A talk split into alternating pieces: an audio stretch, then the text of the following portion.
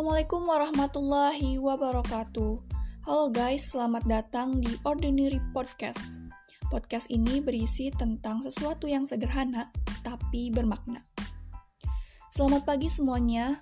Karena podcast ini dibuatnya pagi-pagi, jadi gue ngucapin ke kalian selamat pagi. Tapi kalian juga bisa ganti kok dengan ngucapin sendiri pastinya. Kalau dengerin podcast ini di waktu bukan pagi hari. Eh, apa kabar nih kalian semua? Gimana aktivitas di rumahnya sejauh ini? Masih lancar kan? Masih bisa bertahan untuk terus belajar di rumah? Atau udah bosen? Semoga tetap semangat selalu ya, dan semoga tetap sehat-sehat terus. Buat kalian yang lagi kuliah online atau lagi ngerjain tugas akhir, tetap semangat juga ya. Apalagi kan di masa pandemi ini harus ekstra jaga kesehatan dengan selalu patuhi protokol kesehatan yang ada, yakni dengan memakai masker dan selalu cuci tangan. Oh ya, hari ini gue akan mengawali podcast pertama gue nih. Gue mau kenalin diri gue dulu ya. Kan katanya kalau belum kenal belum bisa sayang. Eh, um, nama gue Sania Ayudin Nurfauza. Orang-orang kalau pertama kenal gue pasti manggil nama depan gue, Sania. Gue sering banget dikira anak kedua hanya karena melihat arti nama gue dalam bahasa Arab yang berarti dua. Padahal kan sebenarnya gue ini anak pertama guys. Eh nggak penting ya. Oke skip. Uh, gue ini mahasiswa dari jurusan komunikasi dan penyiaran Islam. Sekarang masih semester 6 dan sedang UAS online. Gak kerasa ya udah uas aja, padahal baru kemarin masuk kuliah. Dan udah kuliah online ini semenjak Maret, berarti sekitar udah 4 bulanan ya. Oke, jadi sebelumnya gue mau kasih tahu dulu ke kalian bahwa tujuan pertama gue membuat podcast ini tidak lain tidak bukan yaitu untuk memenuhi tugas UAS gue yaitu UAS mata kuliah announcer. Tapi selain untuk UAS, gue juga jadi bisa belajar bagaimana cara untuk membuat podcast yang sekarang lagi hype banget akhir-akhir ini ya guys. Dan sekarang uh, podcast ini sangat digandrungi oleh orang-orang. Setiap hari orang-orang kayak mau dengerin podcast aja gitu. Di Spotify tentunya. Atau di YouTube juga bisa. Dan mungkin sebenarnya ini merupakan podcast pertama gue yang dipublis di Spotify ya guys. Karena emang sebelumnya pernah sih buat podcast, tapi ya cuma didengerin sendiri aja. Dan waktu itu juga kebetulan emang buat keperluan UAS juga. Oke, nggak apa-apa ya guys, yang penting kita ini belajar. Um, kalau boleh sih, setelah dengar podcast ini, kalian bisa kasih saran dan kritik supaya gue bisa tahu mana yang bisa gue perbaiki ke depannya. Dan mungkin nanti-nanti gue bisa ada bikin podcast lagi untuk selanjutnya. Amin. Oh ya, kebetulan tema yang gue angkat dalam podcast ini adalah podcast to inspire. Jadi, gue akan bahas tentang tokoh komunikasi yang menginspirasi gitu. Kalian sebelumnya udah kenal tokoh-tokoh dalam komunikasi belum?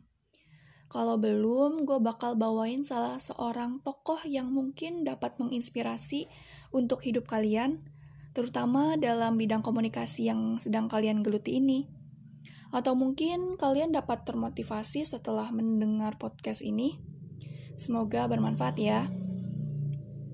Kalian udah tahu sosok Charles Berger? Sosok ini merupakan uh, sosok yang tidak asing lagi bagi kita, bagi anak komunikasi, ya karena emang sering ditemuin dalam buku-buku referensi di perpus, terutama yang sering ngafalin tentang teori-teori dalam ilmu komunikasi.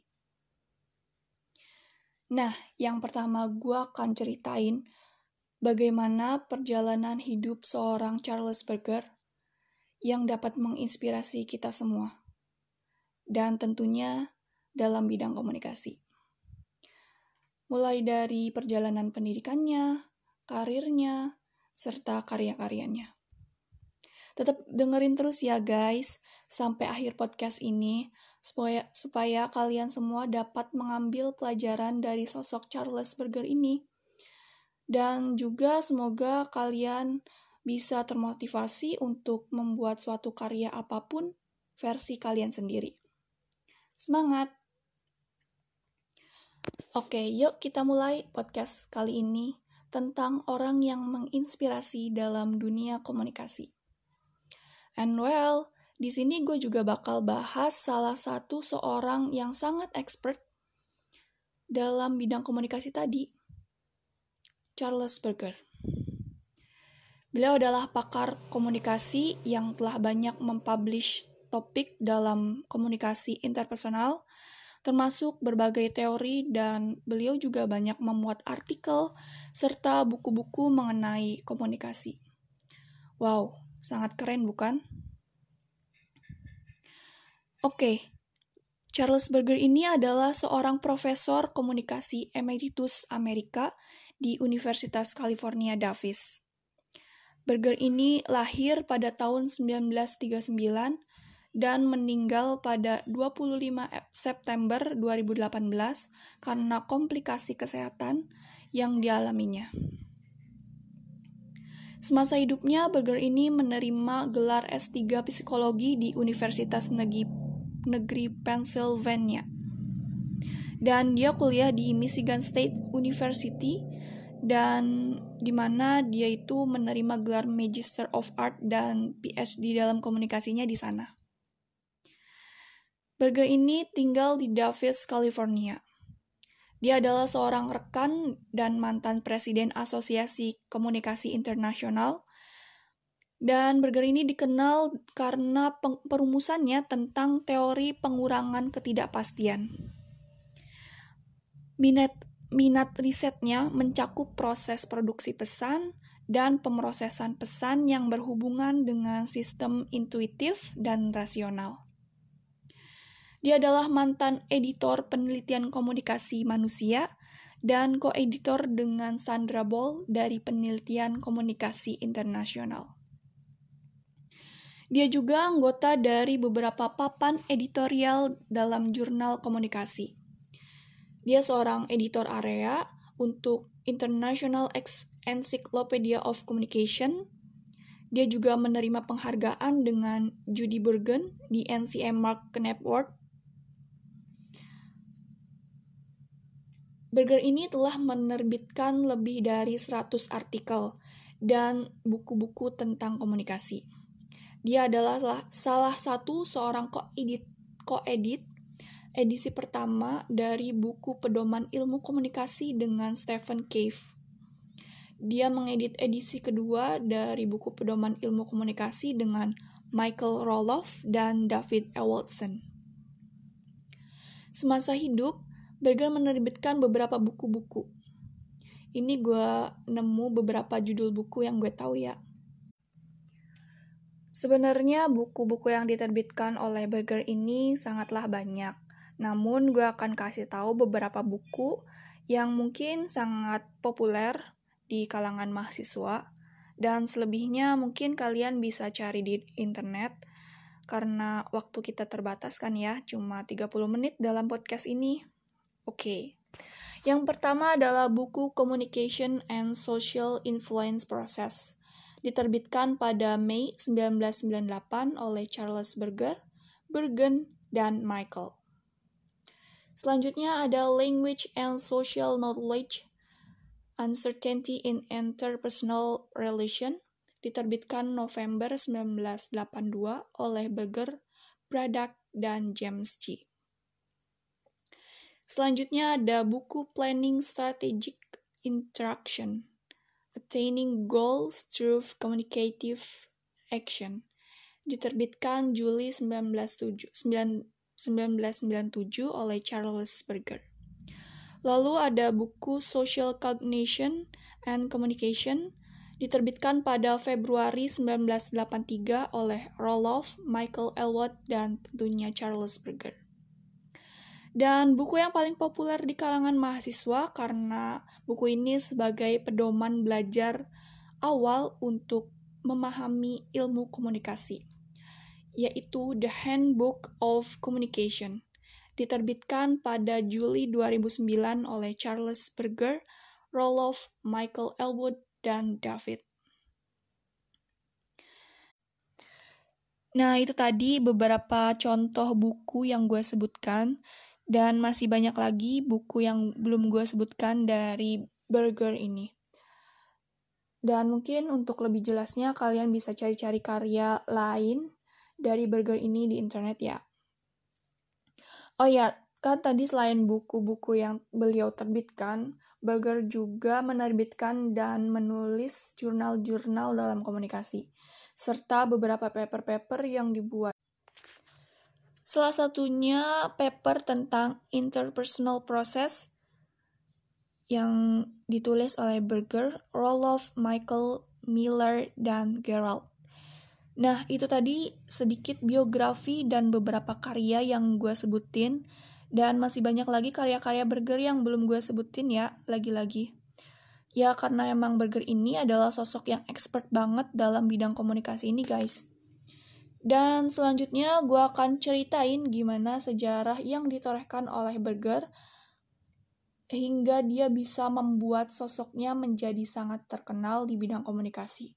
Yang salah satu prestasinya yang dicapai dan bag tentang bagaimana dia merumuskan teori tentang pengurangan ketidakpastian ini.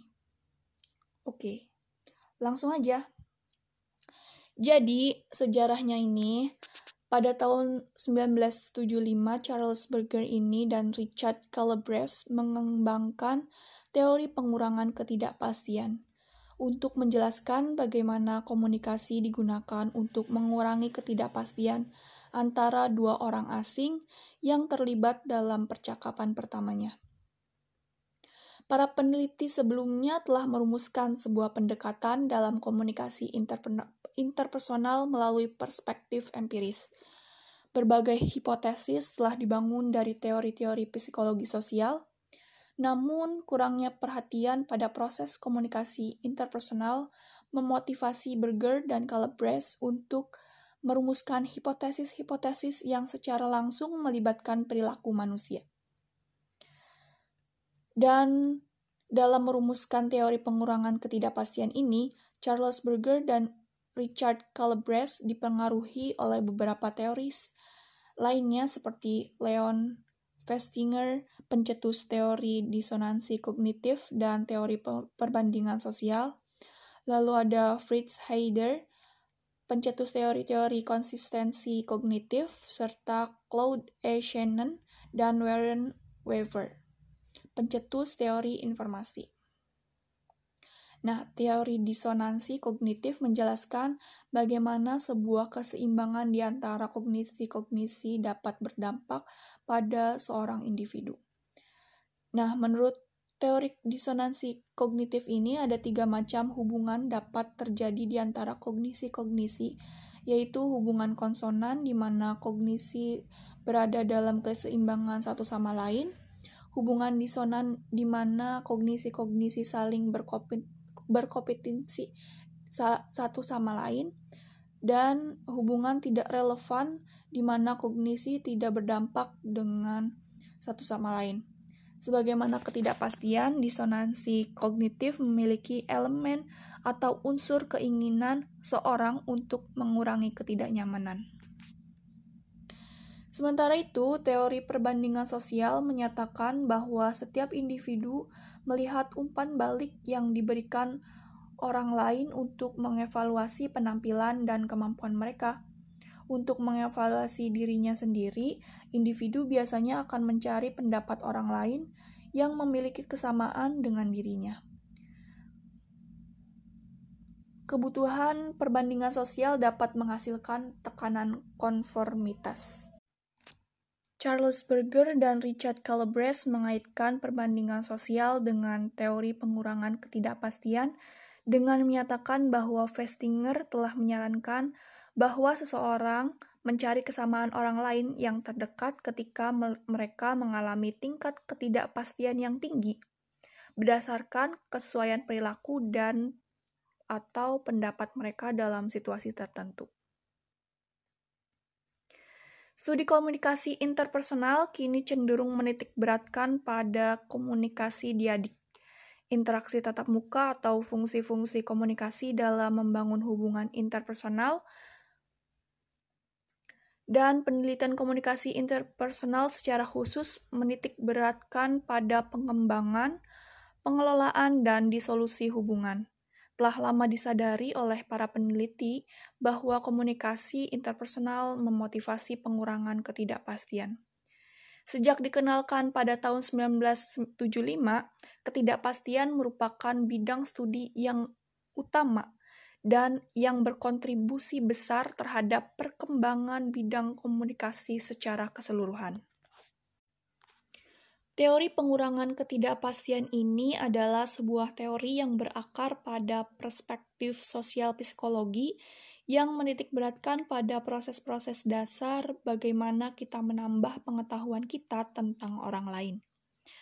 Menurut teori pengurangan ketidakpastian, kita ingin dapat memprediksi perilaku orang lain, dan oleh karenanya kita akan termotivasi untuk mencari informasi tentang orang lain tersebut. Teori pengurangan ketidakpastian dikembangkan oleh Charles Berger dan Richard Calabrese untuk menggambarkan saling keterhubungan antara tujuh faktor penting dalam proses pertukaran secara diadik, yaitu tentang komunikasi verbal, ekspresi afiliasi nonverbal, perilaku pencarian informasi, kedekatan, timbal balik atau pertukaran, kesempatan, dan kesukaan. Dari faktor-faktor inilah, para peneliti kemudian mengenalkan sekumpulan aksioma atau proposisi yang mendukung penelitian tentang ketidakpastian sebelumnya. Masing-masing aksioma menyatakan sebuah hubungan antara konsep komunikasi dan ketidakpastian. Dari dasar aksioma ini, para teoritis dapat menggunakan logika deduktif untuk merumuskan 21 teorema yang melingkupi tentang teori pengurangan ketidakpastian. Dilihat dari segi psikologi komunikasi, hubungan interpersonal merupakan salah satu hal yang penting yang harus dipahami dalam sistem komunikasi interpersonal.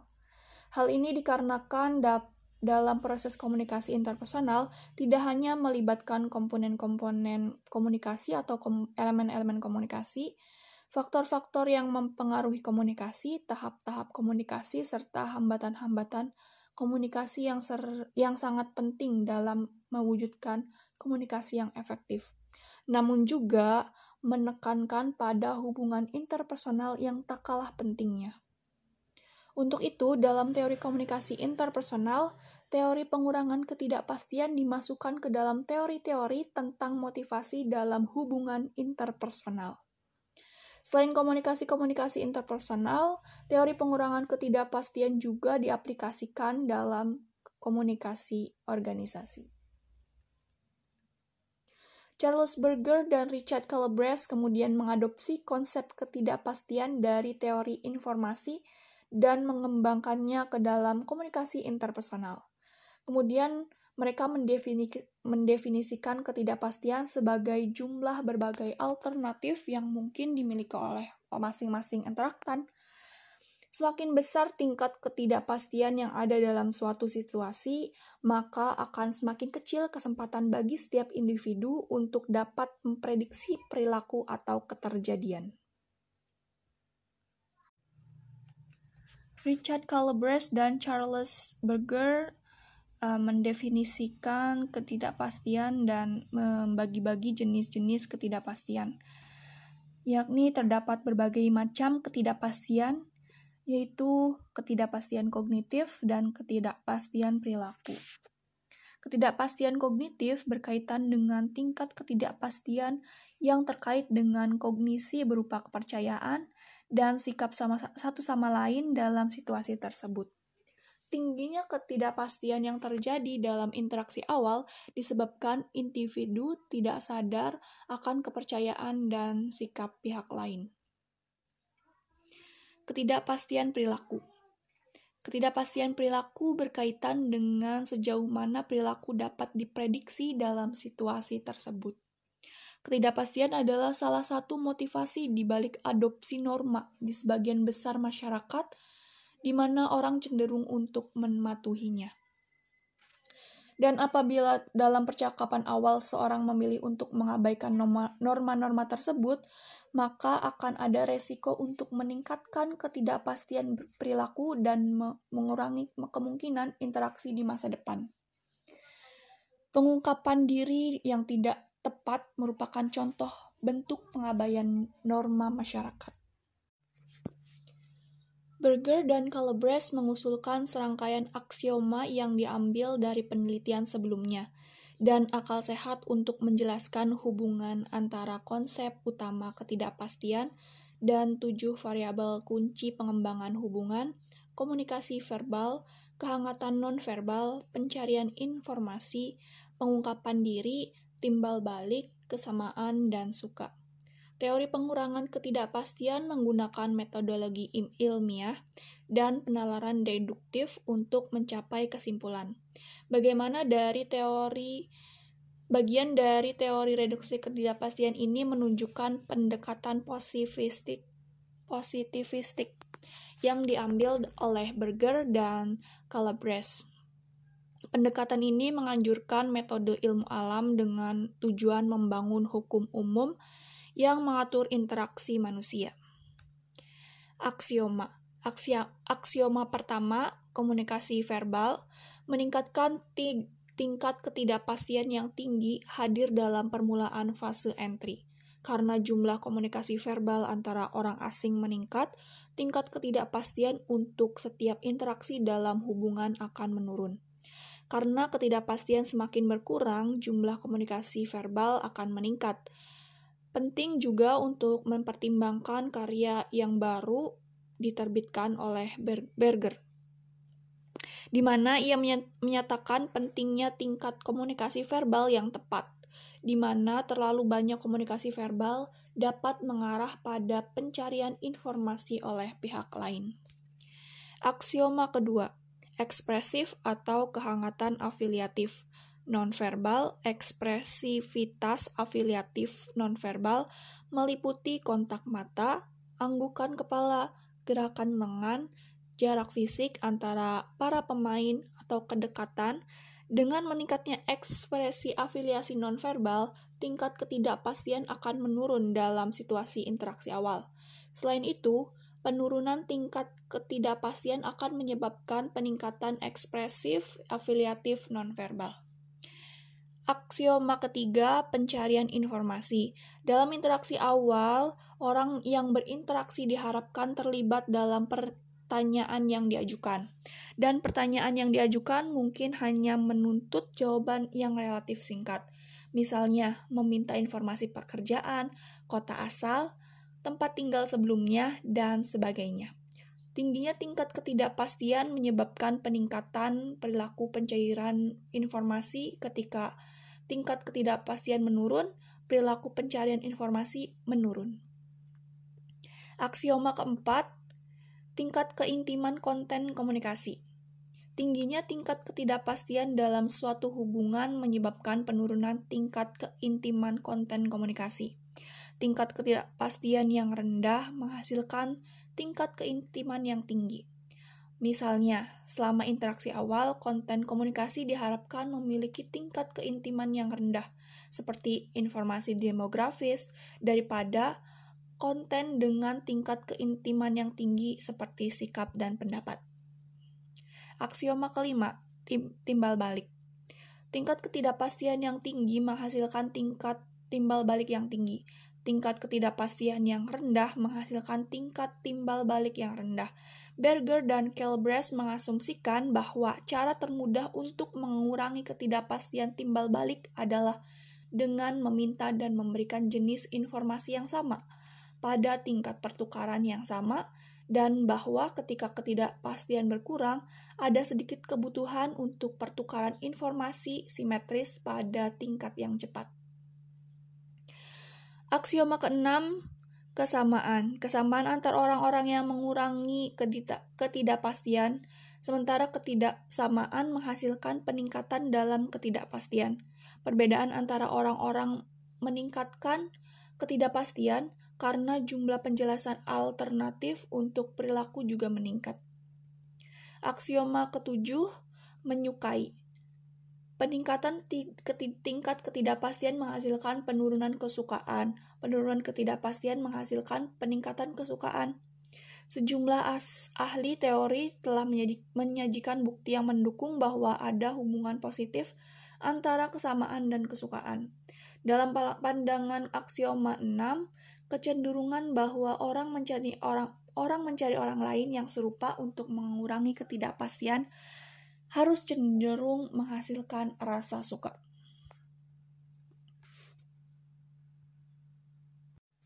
Dalam penelitiannya, Berger dan Calabres memisahkan interaksi awal orang asing menjadi tiga tahap, tahap masuk, tahap pribadi, dan tahap keluar. Setiap tahap mencakup perilaku interaksional yang berfungsi sebagai indikator suka dan tidak suka. Yang pertama, tahap entry. Tahap Entry atau tahap awal pengembangan relasional ditandai dengan penggunaan norma perilaku. Individu yang berarti memulai interaksi di bawah bimbingan aturan dan norma yang tersirat dan eksplisit, seperti menyapa seseorang dengan ramah atau menertawakan lucon yang tidak bersalah, isi dari pertukaran sering kali tergantung pada norma budaya. Tingkat keterlibatan akan meningkatkan ketika orang asing pindah ke tahap kedua.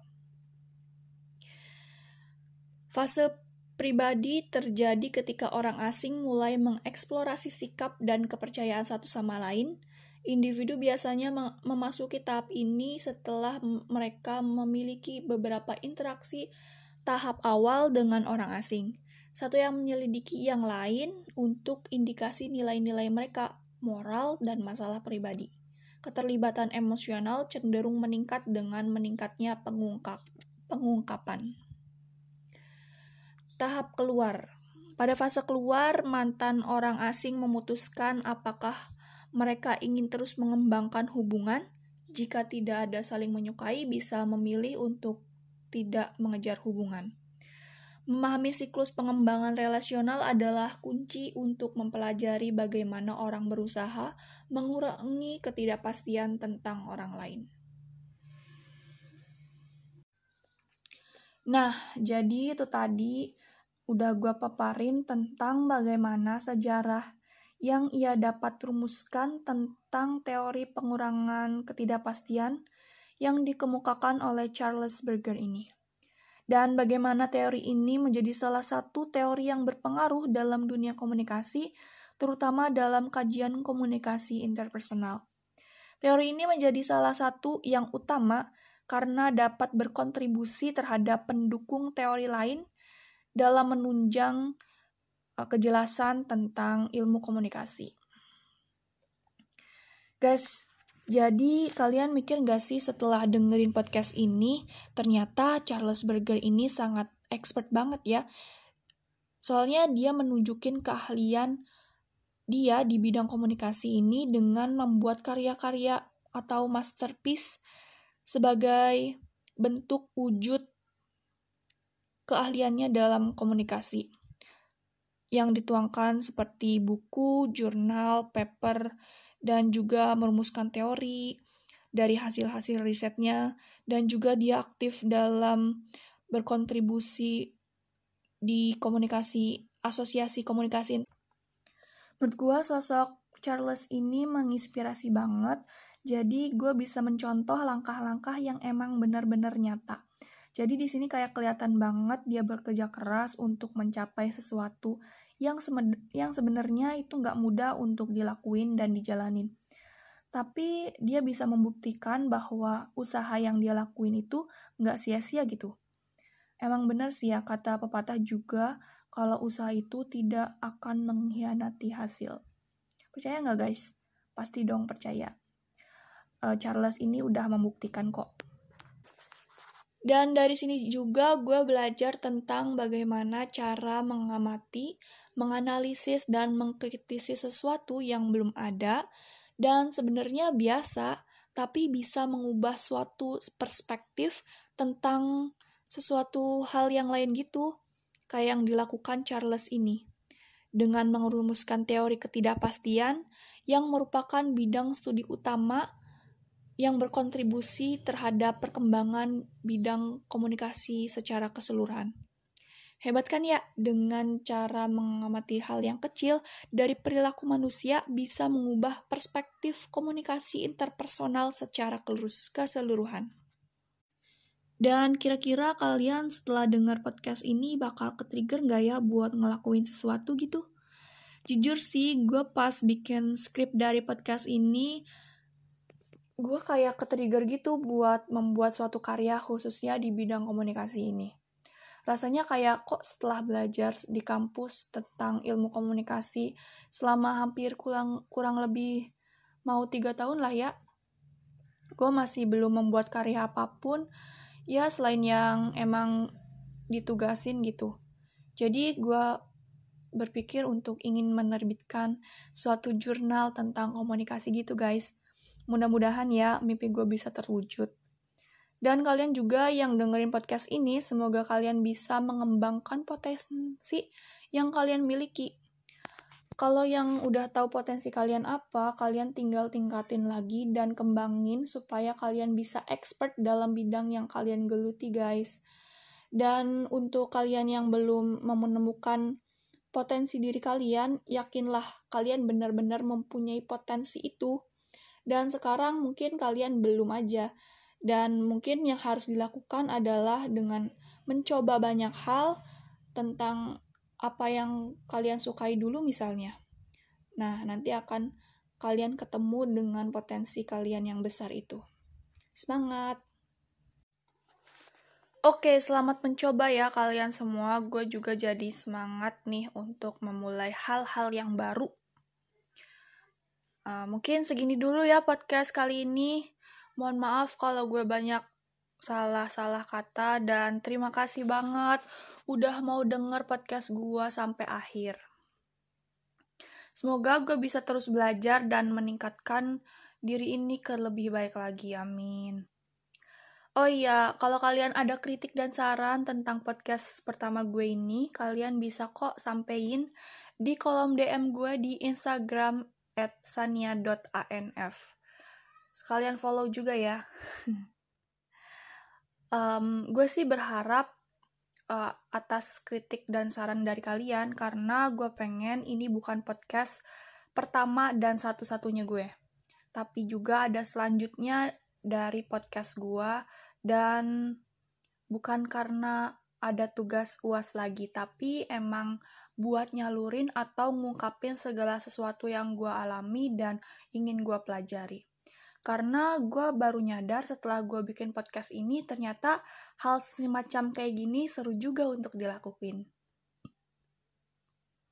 Oke. Okay. Oke, okay, Las, uh, gue mau ngucapin terima kasih untuk dosen pengampu mata kuliah announcer karena uh, beliau udah memberikan kesempatan gue untuk mencoba hal-hal baru seperti uh, membuat podcast ini. Terima kasih, terbaik karena tugas UAS podcast kali ini memberikan pengalaman berharga bagi gue pribadi. Dengan perjuangan dalam mencari skrip, mencari suatu topik, mencari satu tokoh, itu merupakan pembelajaran yang sangat berarti bagi gue. Dan gak akan gue lupain selama gue kuliah di komunikasi penyiaran Islam. Oke, sekali lagi terima kasih buat kalian semua yang udah dengerin. Terima kasih, terima kasih. Gue Sania, sampai jumpa lagi di kesempatan berikutnya. Bye-bye. Assalamualaikum.